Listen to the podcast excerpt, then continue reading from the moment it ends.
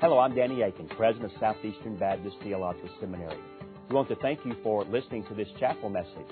Our mission at Southeastern is to seek to glorify the Lord Jesus Christ by equipping students to serve the church and fulfill the Great Commission.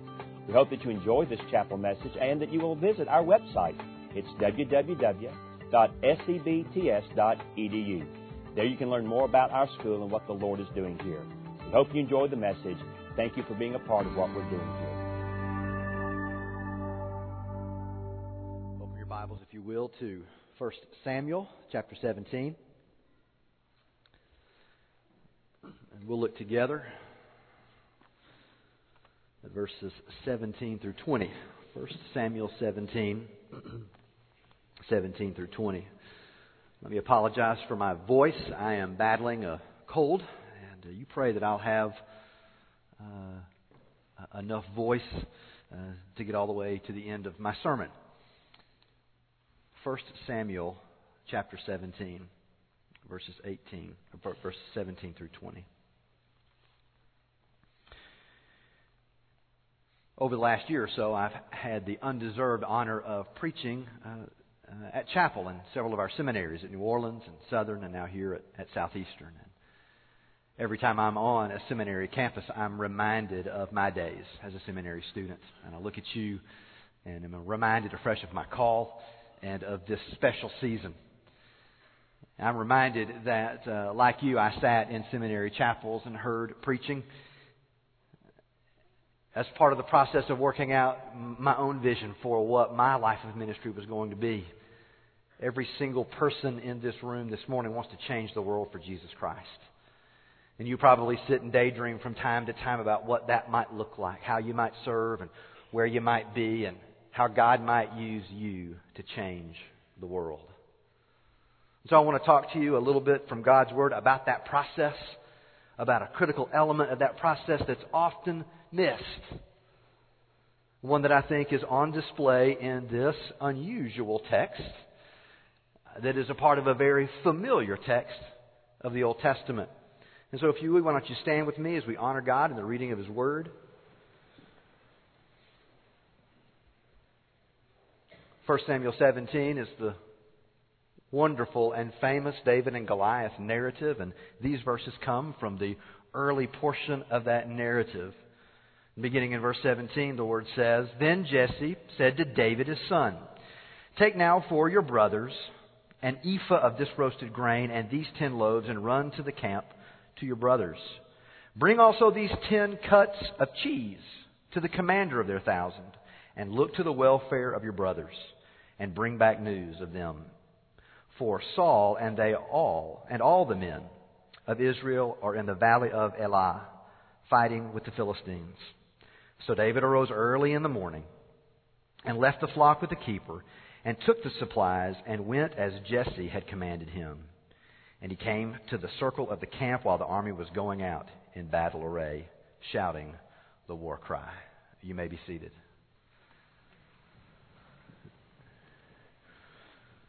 We are here together. You're at seminary because you want to change the world. But what I want us to discover together from this text is simply this. If you want to change the world, you've got to carry the cheese.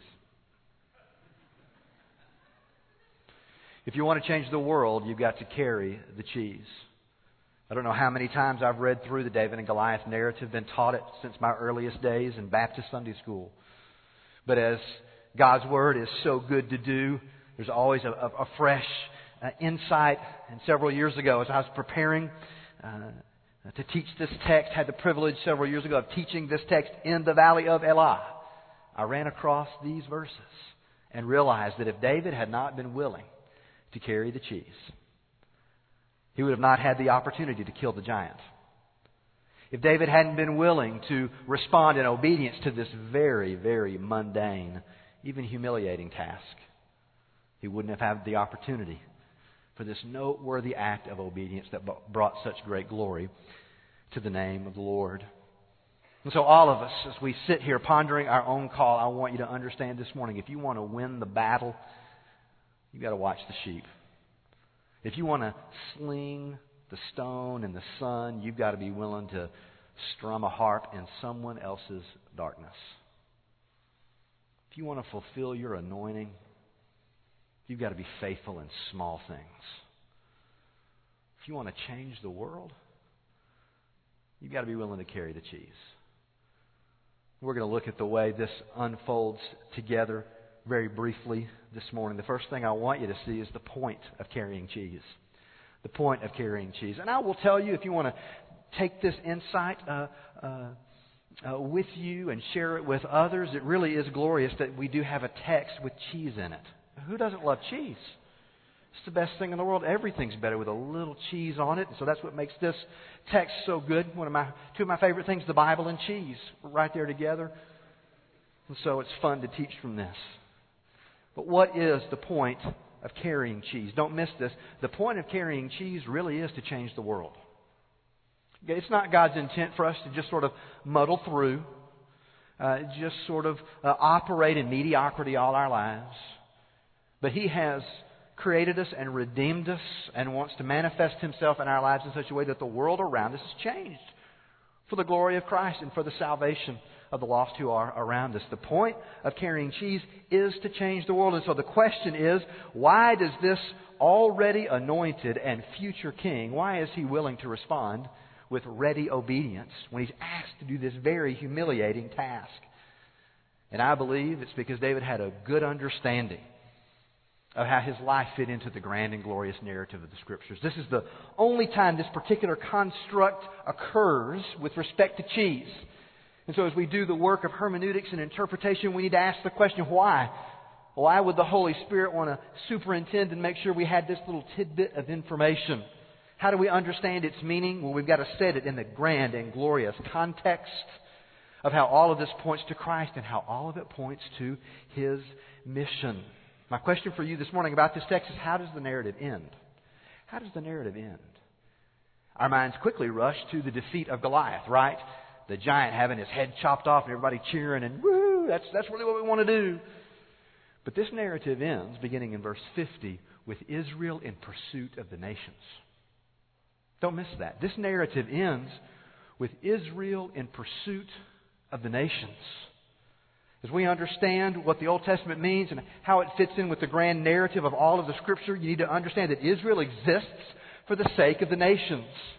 And the unfolding of individual pericopes and the entirety of this mission and history of Israel is that they would be a blessing to the whole world in fulfillment of the promise going back to the very birth of the nation. Abraham, I'm going to make you into a great nation, and all of the nations of the earth will be blessed through you. And so David understood the point of his cheese carrying in this grand narrative so that he can be ready to say in chapter 17, verse 45, he's speaking to the Philistine and he says, it says, Then David said to the Philistine, You come to me with a sword and a spear and a javelin, but I come to you in the name of the Lord of hosts the God of the armies of Israel, whom you taunted.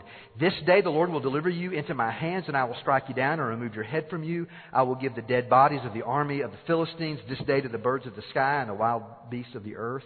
And don't miss this. Here's, here's the payoff. That all the earth may know that there is a God in Israel.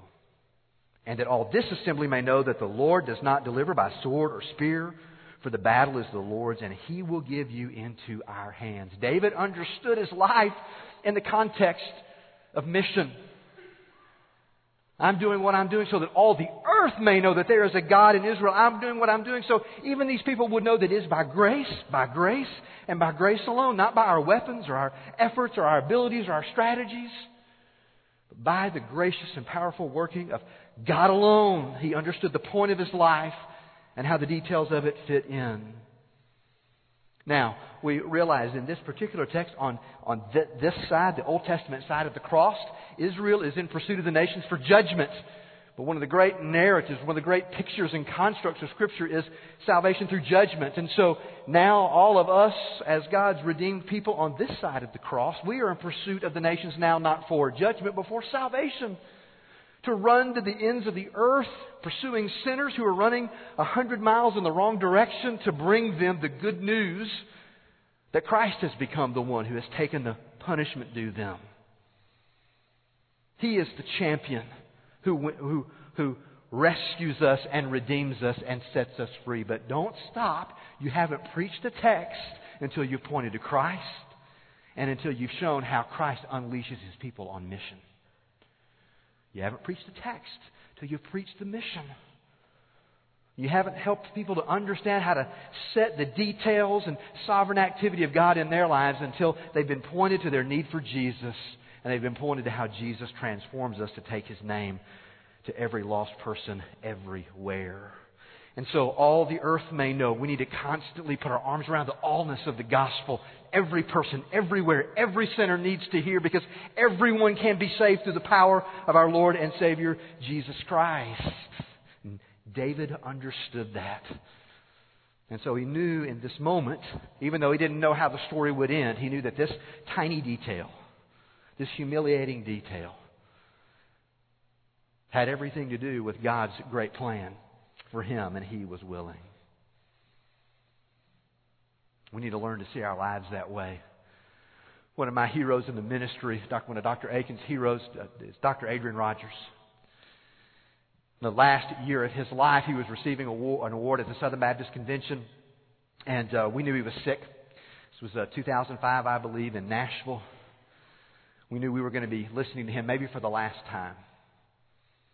And he stepped to the pulpit, and of course, we rose to our feet, just applauding and cheering and crying. And uh, our Father, in many ways, in the ministry, speaking to us.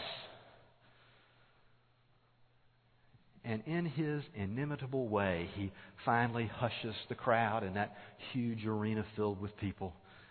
We get quiet and we sit down, and he says this, as only Adrian could do. He says this Nobody clapped for the donkey. Nobody claps for the donkey. My desire of my life has simply been to carry Christ.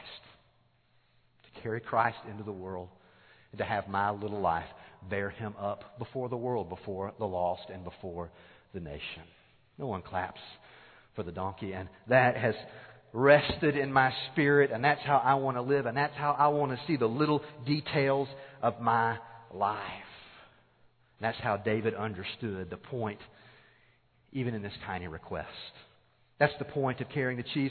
But understand also the process of carrying the cheese. Why in the world would, would uh, uh, this request come to this great and already anointed king?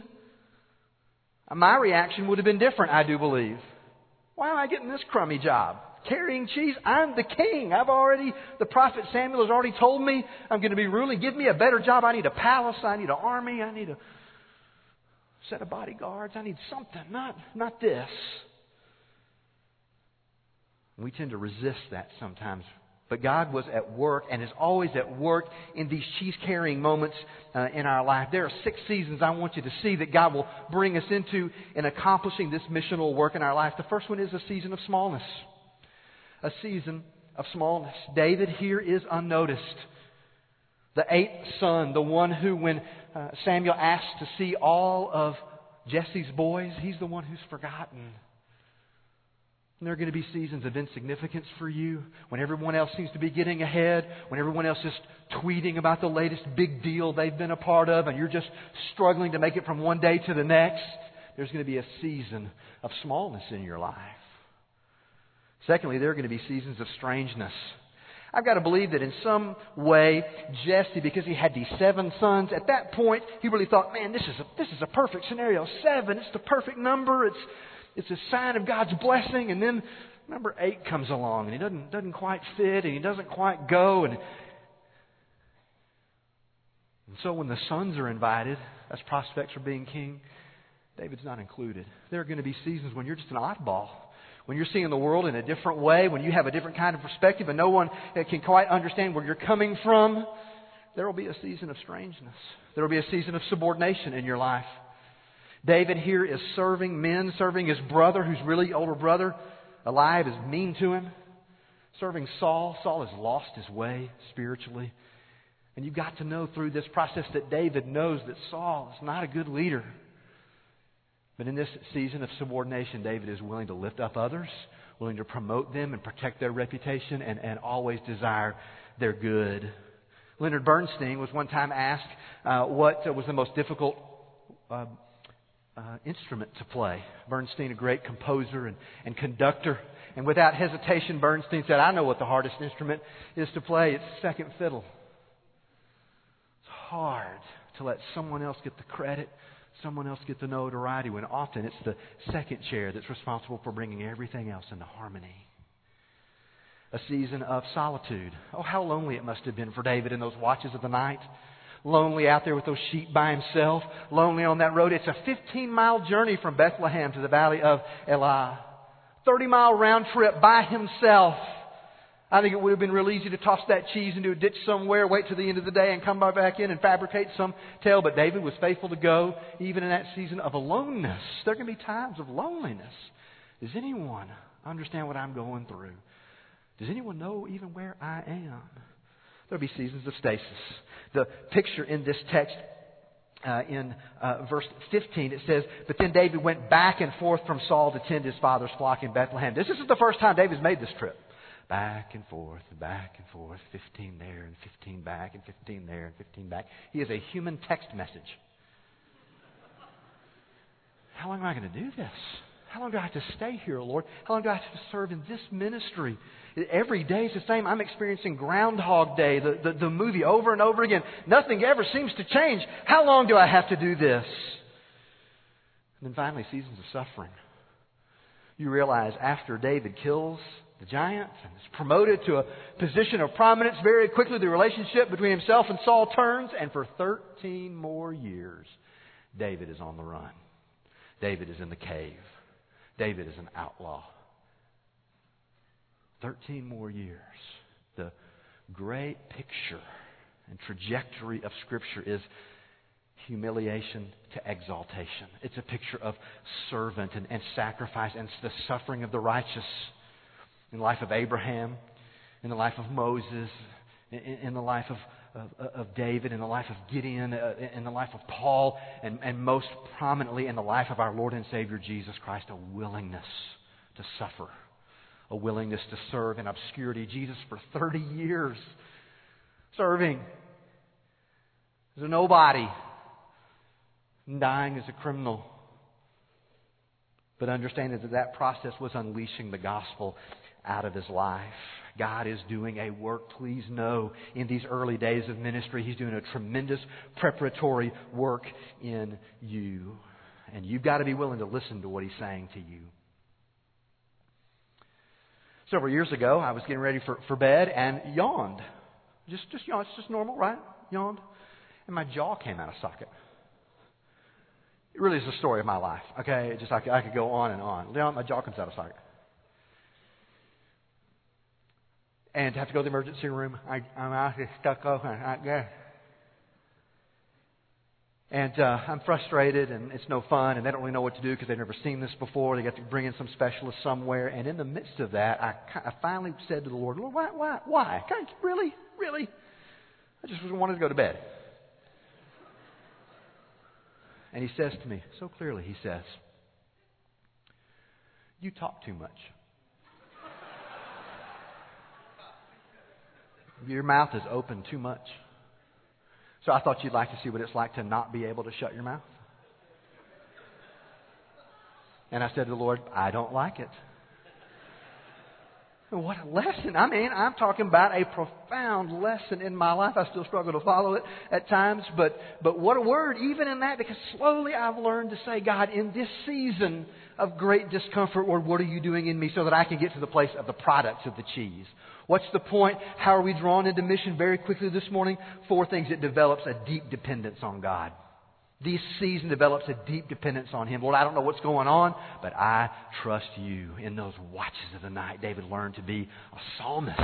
He learned to go deep with God. Please hear me if you don't hear anything else from my message today. You've got to cultivate your time alone with the Lord. And the more difficult your circumstances become, the more necessary that time is. I love what Martin Luther said on a particularly busy day in his life. He said, Since I've got so much on my agenda today, I better spend two hours in prayer instead of one. That is not how we think. But what happens in those seasons is we develop a deep dependence on God and not in our circumstances. I have ridden the roller coaster of ministry far too long. Up when it's up, down when it's down. Instead of finding my strength and my hope and my satisfaction in Christ alone. Secondly, it develops an impenetrable integrity. When you're willing to do what is right, when no one else is watching and no one else is clapping and no one else is applauding and no one else is watching it, you learn to do what's right because it's right. You learn to do what's right even when it doesn't result in benefits that come your way. And it breaks the habit of situational ethics that is often the thing that draws our heart. Develops a deep dependence on God. Develops an impenetrable integrity. And in that, I want you to see the priority that David placed on his family. Hear that. Listening and obeying and serving and loving his father and family. Because David's great failure when he fails is in this area. So hear that. Uh, impenetrable integrity. Thirdly, it develops a specific skill set. Don't miss this. Wish I had more time. We could uh, tease this out together. It develops a specific skill set. David's got to go in and confront in, in the valley of Elah Goliath. Nine feet tall, wingspan, javelin, sword, spear. He's got a kill radius of like a hundred meters. Nobody can get near him. Nobody wants to get near him. Nobody know what's, knows what to do. What is the one weapon specifically and perfectly suited to take out this giant? Sling. It's perfect. And David has been faithfully honing that and obediently honing that and protecting little sheep that no one cares very much about. So that in this moment, he has a specific skill set for exactly the way that God wants to use him to magnify his great name. And that season of strangeness begins to bear a harvest and a fruit of righteousness because God is arranging the details. And finally, it develops perfect position. When you're willing to walk through these cheese carrying times, God is teaching you, and you never know how at the proper time. We're told that in 1 Peter chapter 5 verse 6, you will humble yourselves and in due time, at the right time, in the full moment, God will set you in this place where He has determined He will use you for maximum glory of His name and maximum announcement of the saving grace of Jesus Christ to the world. And you'll be perfectly positioned. But tell you, I spent a lot of my seminary years worrying about what the other guys were doing, where they were, where they were serving, how big their ministry was. Uh, just embarrassing to admit that. Those things are in the hands of the Lord. And you have to trust Him with those details and serve with reckless abandon and deep humility and profound trust in Him. You know, I have, uh, you're going to think I'm weird, but, uh, but I have had one experience with an angel, seeing an angel. I know that sounds odd, and I'm, you may you debate me about that, but, but I'm telling you, it happened. And the story I'm going to tell you is true. I was serving a youth ministry in college in Eunice, Louisiana. And I was beginning to be frustrated with that. It felt like I needed to be doing something bigger and better than work with those little Cajun kids down there. It, let me tell you, that's a whole other set of stories. Take, take 25 Cajuns to Colorado skiing. Wow.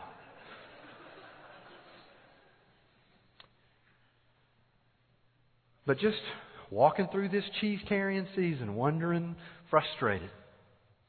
Now, I was thinking these things as I stepped outside of the church one evening after church was over, I was by myself, just standing on the curb. And I promise what I'm telling you is true. I'm standing there, and this junky jalopy Pinto, Pinto now, comes down the down the road and pulls up right in front of me. Directly, there's nobody else in the parking lot. He pulls up in front of me. Out gets a, an elderly gentleman in a powder blue leisure suit. Pinto leisure suit. Okay? He walks up to me and says, I am looking for Eric Hankins. Now, I am not, I, some of you are looking like, I am not making this up. He says, I'm looking for Eric Hankins. And I said, uh, that's, that's me. And he said, I have a word for you. Okay. And he says, You are exactly where God wants you to be. You don't need to try to be chasing after some other pulpit or some other ministry somewhere else. God's got things He wants to teach you here and things He wants to teach these kids here, and you're right where you're supposed to be. And I just wanted to let you know that. Takes his leisure suit self, gets back in that Pinto, and drives off. Now, it's perfectly fitting that my angel would be a leisure suit guy in a Pinto. Okay, don't, don't lose the meaning in that. And it's also perfect that the one time I have an encounter with an angelic being is so that he could remind me that if I want to change the world, I've got to carry the cheese. To remind me that faithfulness in small things pictures the gospel of my Savior and creates a portal through which I will be launched into the world to put the fame of Christ on display and to call others into that same kind of saving relationship. If you want to change the world, you've got to carry the cheese. And if you'll be faithful in these things, faithful with this season of seminary, my prayer for you is that at the proper time, God will just absolutely reveal the fullness of how your little life fits into His amazing master plan. Let's pray together. Father, we are so grateful for your great grace to us. That you came and rescued us when we were running away from you, that you pursued us. And through Christ, you announced judgment over sin and death and hell that was our deserving reward for our lives lived in rebellion against you and have pursued us in saving grace. I thank you for the callings of each one of these men and women. And Lord, that as they are honed and shaped and strengthened in this seminary season, that there will be an unprecedented harvest out of their lives and ministries. Lord, we thank you for the way that you're at work in our lives and world and our, our collective lives together. I join my voice with those who've already prayed as we stand at the threshold of a momentous season in our lives together. And I pray for our new president, David Platt, that there will be a time of unprecedented kingdom cooperation and kingdom expansion. And that there will be a time when we can say together in this generation, the gospel really has reached to the ends of the earth. Lord, we recognize that is accomplished through our willingness to be made nothing for that cause. Do that work in us together in Jesus' name. Amen.